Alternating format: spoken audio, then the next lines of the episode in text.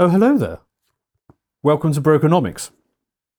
Much better studio this, isn't it? Much more to my taste. Yes, feels proper, doesn't it? Right, so, Brokenomics episode, can't remember, but number one in the studio that I now really like, the library. So, uh, let's get into it. Guys, it occurs to me that I've been, you know, taking these individual concepts, these individual ideas, and I've been doing episodes on them, and I've been taking guests and, um, you know, talking through a, a whole bunch of issues of them. But I've not really done a sort of summation, just, just a, a download of my thought process, what I think's interesting, where my mind is focused at the moment, um, the stuff that I have been talking about, some of the stuff that I want to talk about. I just want to kind of bring it all together and give you a sense of, of where my mind is at. Um, and as much as anything, give you an opportunity to say, Um, you know, what you find particularly interesting in this sort of stream of consciousness that I'm going to give you, um, an opportunity for you to say what kind of guests you'd like me to get on and which of these ideas you'd like to tease out a bit more. So let, let's just have a catch up, uh, uh, you know, a, a rundown of where I think we're at, um, and and your feedback will be fantastic on this because it, it can help us shape where we go forward with, with this stuff. So top themes that are on my mind at the moment that I think are interesting. Number one is going to have to go to A I.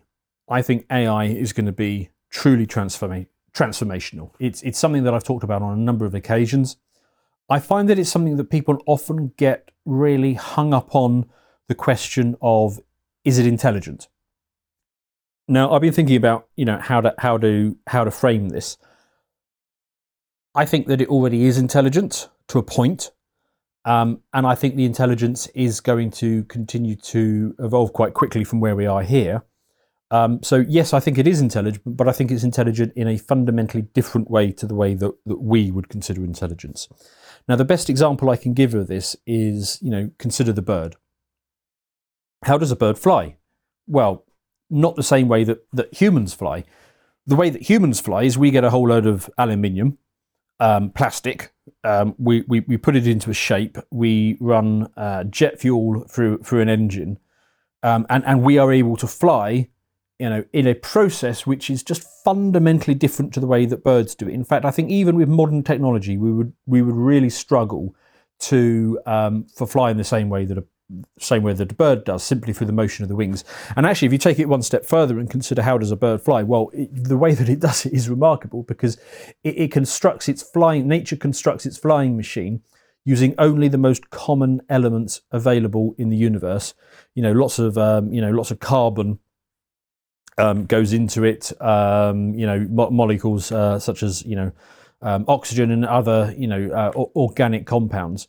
Um, it is a flying machine that is able to repair itself um, if it if it encounters injuries, um, and it's able to it's able to reproduce. None of our flying machines are able to do those things. So, you know, we have achieved flight, but we've done it our own way. So when it comes to A I, I do not expect A I to think in the same way we do. We're going to brute force it another way. We're just going to take a, a huge amount of computer, huge amount of data.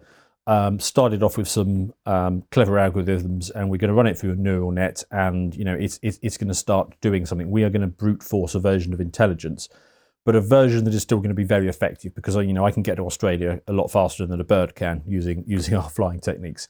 So it is going to be um, it is going to be its own form of technology. But so I don't get hung up on that whole question about is it is it. Um, Is it intelligent or not? Because I, I think it clearly is, and I've spent enough time with it now to, to know that it clearly is. But I'll tell you why it's so significant. The reason I think this is so significant is because all previous human technology has been based on uh, basically replacing um, labour. So it is, um, you know, if you think about it, you know, the, the digging machines, the moving machines, all of that stuff. But actually, even all of the other stuff that we think is a bit more clever, you know, the um, spreadsheets or or C A D or, you know, the calculating stuff. You know, all of that could be done um, with, you know, with with long form, with a bit of work. You can you can write it all out. This is the first time that we've had technology which is not replacing human labour, but human intelligence. In time, I think it will increasingly start to show signs of creativity and judgment as well.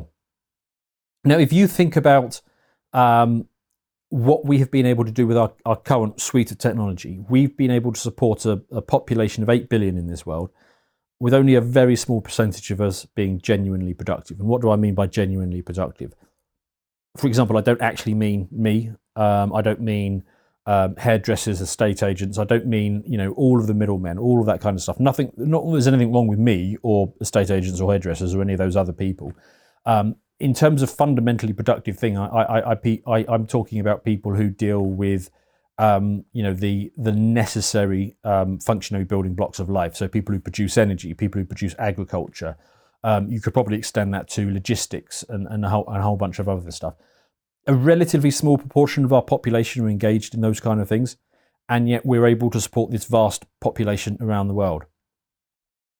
What's going to happen now is that we're going to have two axes of um, technology replacing um, human functionality. So it's not just going to be the, the labour output that we've already had, it's also going to be the, the thinking process that goes along with it.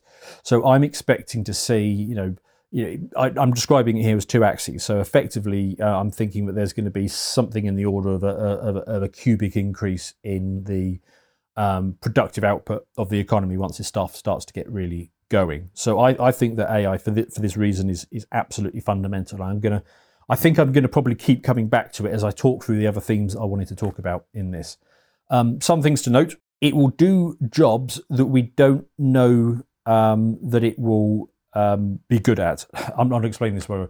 Okay, let me explain. So we have at the moment things that aren't quite A I, but they are um, effectively quite clever algorithms, and they are doing jobs um, that humans can't do because of the the speed needed to do them. So a simple example would be something like, um, uh, say, a car advert on, on on a search engine. So let's say you you are an individual who is in the market for buying a new car, and you've been shopping around, and you've been spending a lot of time looking at, say, the the Audi site. Um, you, maybe you've booked a test drive at your local Audi or something like that. When you go um, and do your next search on your search engine, your search engine is aware of a lot of this stuff, and that you as, a, as an individual in this case are very attractive to B M W, and B M W might want to pay fifteen pounds or, or, or some relatively high sum to get an advert in front of that person who is live looking for a car at this, this exact moment.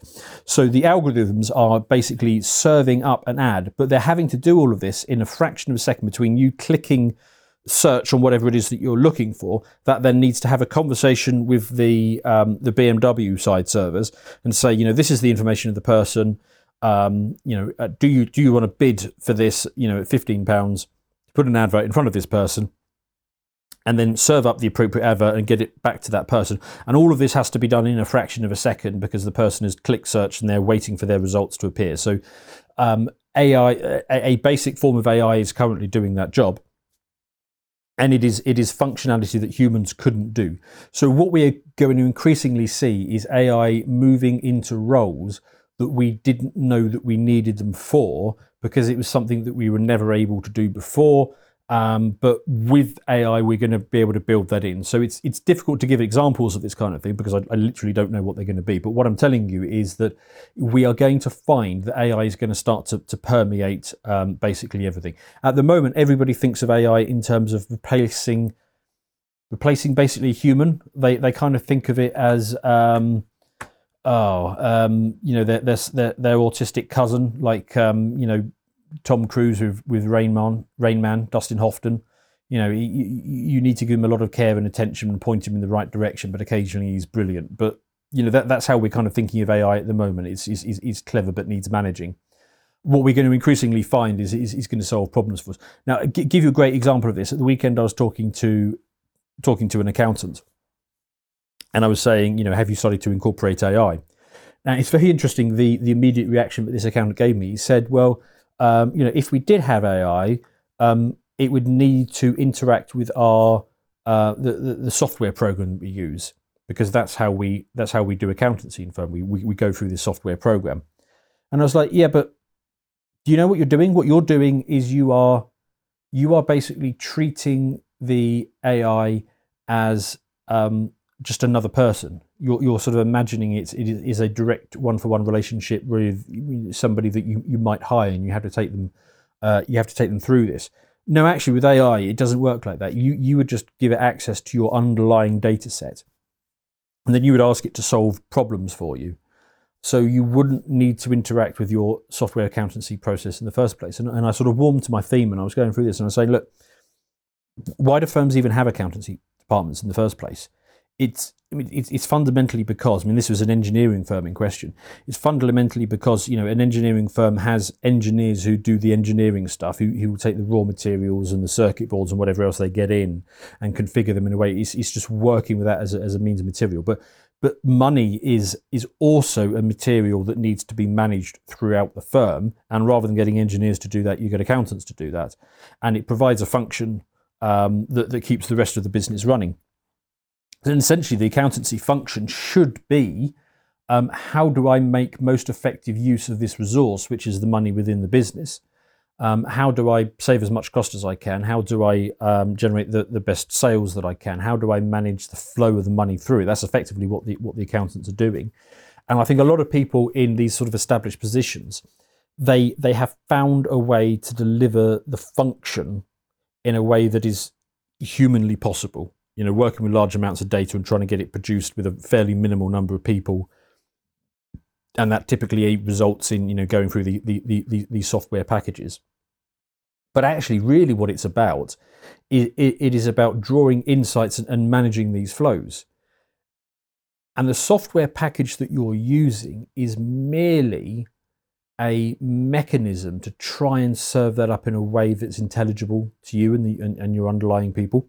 A I will just cut all of that middleware section of the process out, and you will be able to go straight from raw underlying data to creative insights and actionable outputs that you can draw from that underlying data and managing the flows throughout it. So I think I think a big part of it is that we just don't really know how to use it yet. And as soon as we do figure out what we can use it for, it will unlock a huge amount of um, additional G D P per head, effectively. This is going to be similar to, you know, in, in the first days of the internet, I remember people were thinking, oh, well, it's just going to be basically a digital version of the Yellow Pages, or it's just going to be a digital version of letters with emails.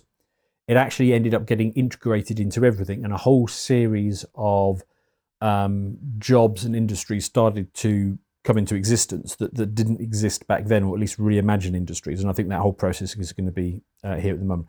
I would urge you all to start um, using A I in your daily life. You know, g- go and use ChatGPT or wh- whichever sort of software package that you're that you're happy to use, um, and and just get used to interacting with it. So, so I mean, here, here's a really easy way to start using it. So, so one of the first things I started doing with it was I would say to it, okay, ask me ask me seven questions, and on the basis of this, recommend to me seven movies, um, or, you know, or, or seven T V series that are on Netflix, or, you know, recommend a book to me, or um, recommend a, um, um, a an economic thinker that I might not have heard of. I mean, all this all this kind of stuff. So you can use it as a, as a, as a nice, that's a nice easy way of, of sort of getting into it and it being useful.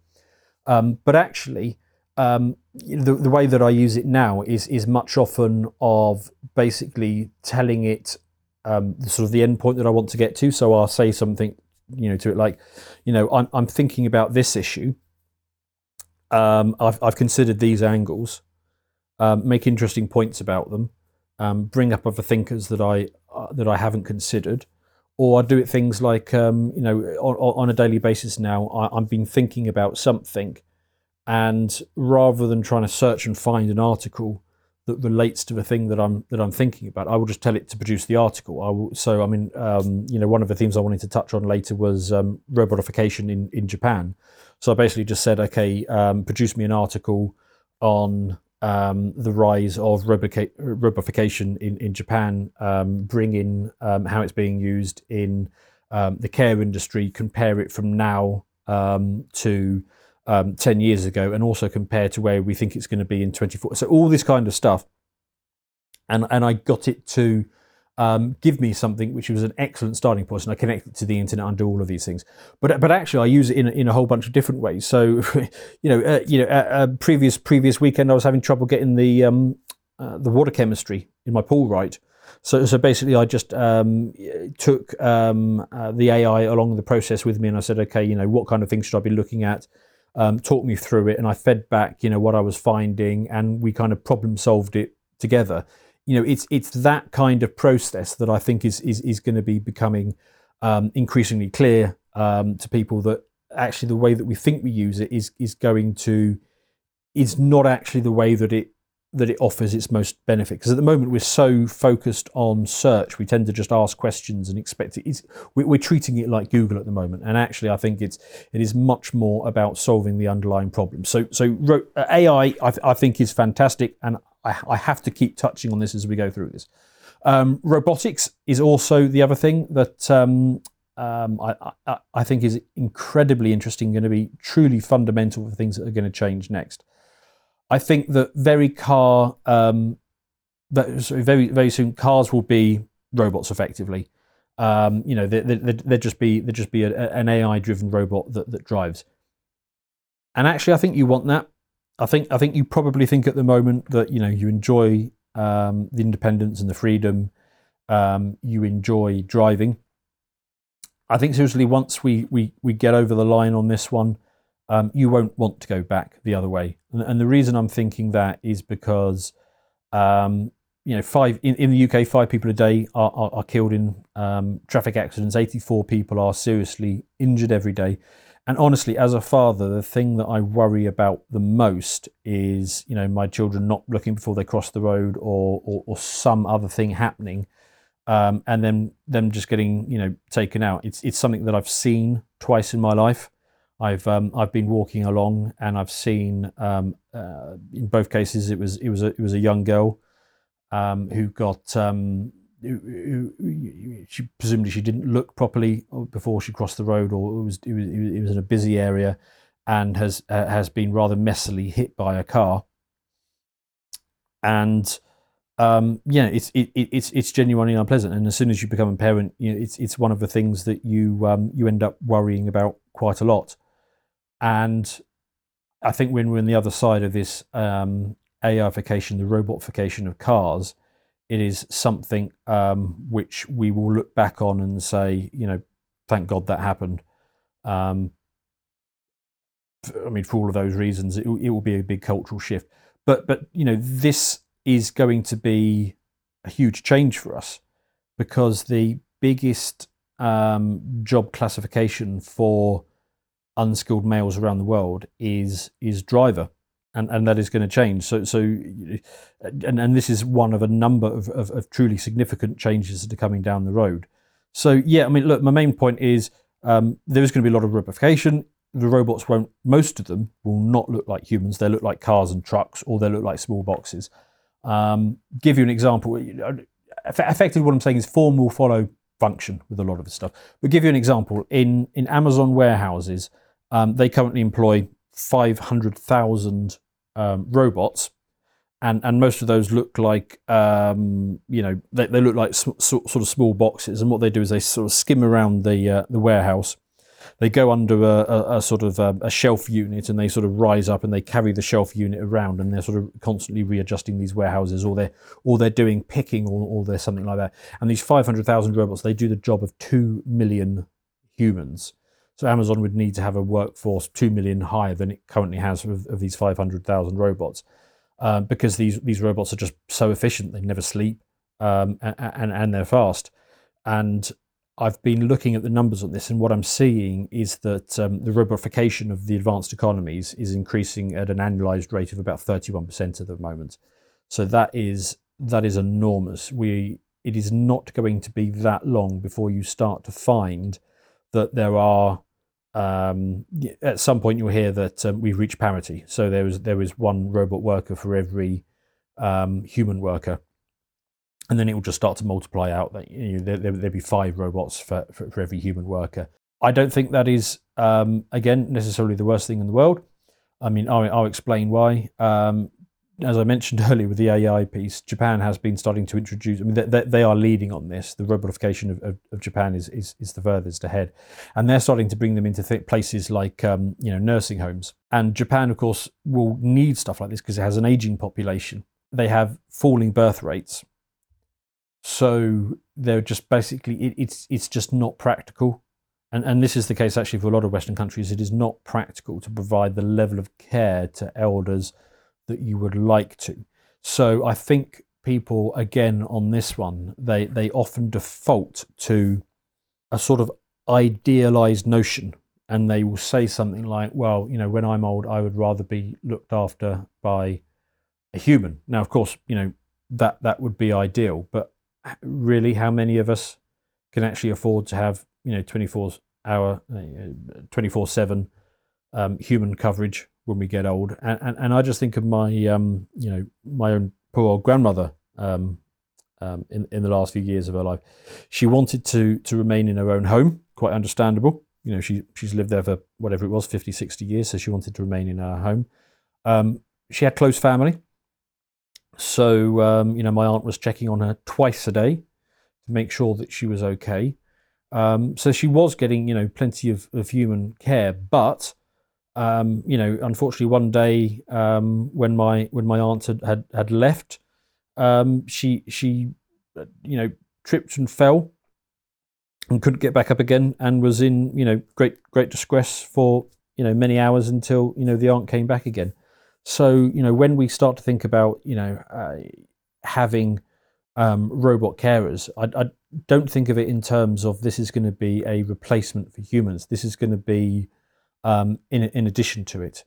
Very few people can afford that twenty-four hour seven care, but um, but it, it is perhaps feasible in the not too distant future that you could have a, a sort of um, an, an A I robot companion who at the very least um, can, can, can send an alert um, it, when you get into sort of one of these sort of situations when you're old, or, or perhaps it, it is actually able to, to, to render assistance you know straight away. And what this will mean is that, um, you know, you will be able to remain in your home for longer, um, be less of a burden on your family. I mean, hopefully you still see them a lot, but, you know, um, they're, they're not going to feel obligated to be checking in on you all the time because they know you're going to be well. Um, and, and realistically, the, the, um, the alternative to that is going to be the only other way that we could provide this level of care to the aging demographics that we had would be by importing a lot of low-wage people from North Africa to work in to work in care homes.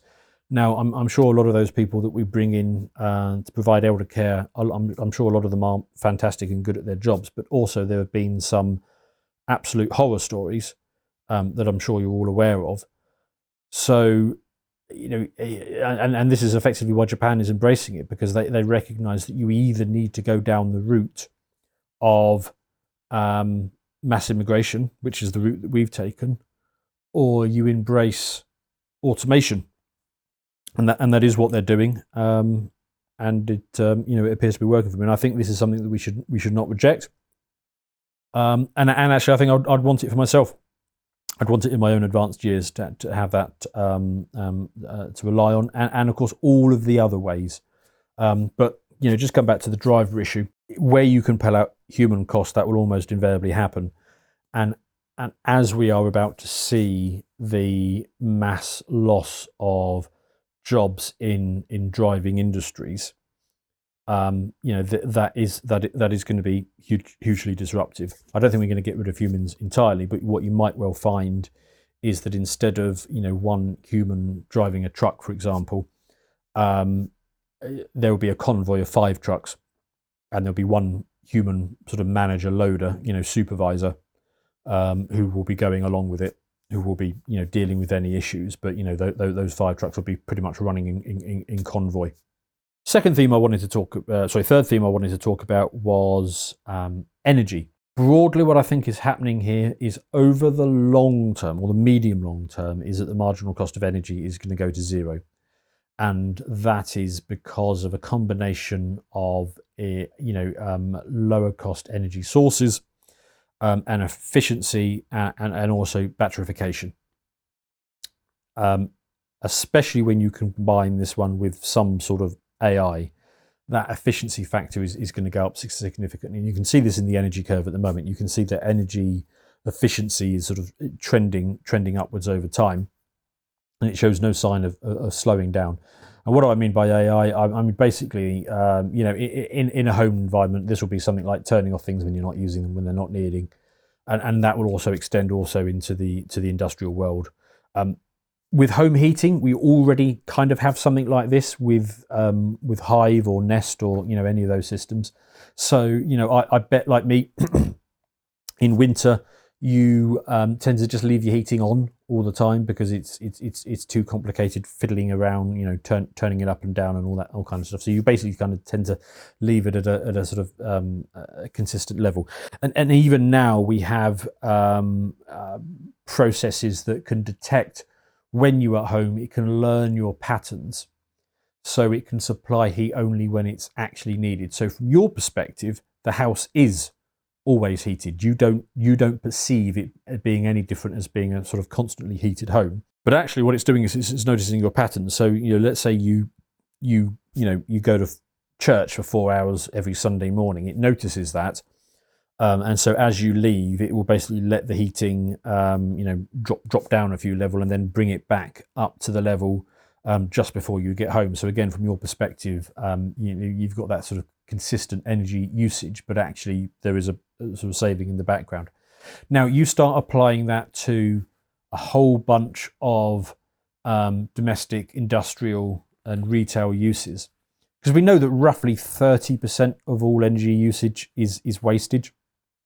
So if you can take that out, um, that will be um, that will be a, a, a, a significant saving from it, which, you know, when combined with some of these other things, could be um, Uh, significant for the cost of energy.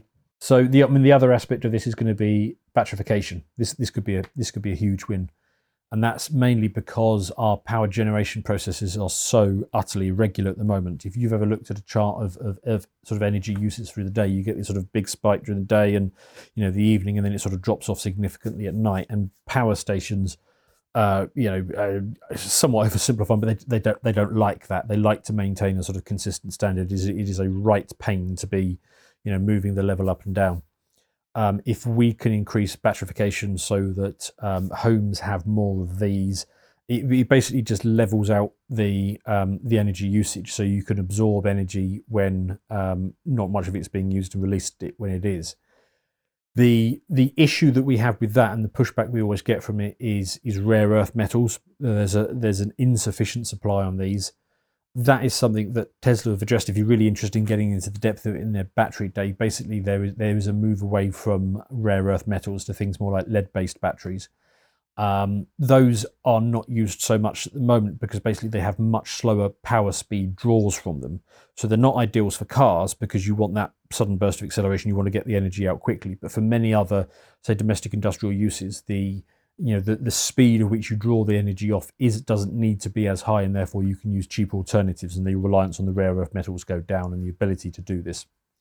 Um, and the other thing on, on energy, uh, I think the thing we're going to be forced to confront is is nuclear. Nuclear is such an obvious win, but for some reason boomer politicians absolutely hate this option.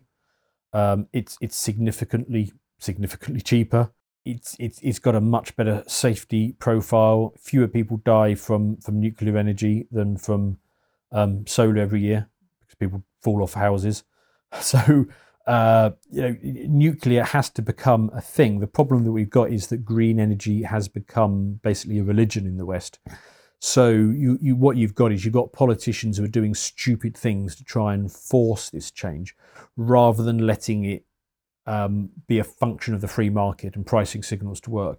So this is this is why I'm sometimes reticent to talk about this subject and sort of sound enthusiastic about it, because somebody's always going to come along and say, "Oh, you know, you're being a you're being a hippie, Dan. What are you what are you up to?" It it's it's it's not that. There is a genuine um, um, energy technology revolution taking place. And if we could just get the nonsense politics out of it and let it be a, a, a function of the pricing mechanism, that would be entirely sensible. But because we got this sort of religious angle to it, that's why you see um, solar panels dottering roofs in, you know, northern Germany where it's cloudy, as opposed to going on the top of factories in southern Italy um, where where the calculation should be a, a simple return on investment calculation. It should be, okay, I've got this much square roof footage. It cost me this much to get solar panels put on. Um, it produces energy at exactly the time of day that I need it because I'm an industrial process that that operates during the day. Um, how much of a, of a saving does that give me? How quickly does it does it pay off the investment and and, and start generating a positive return for me? You know, that's a, that's the sort of process that this should be using. Increasingly, I think it is going to have to come back to that. But the but the the broader point is, uh, for a combination of the the renewables, which, like I say, I'm not I'm not completely against, as long as they're driven by pricing signals rather than ideology, and nuclear, which has to come back together with advances that are being made in batterification, you can see a situation where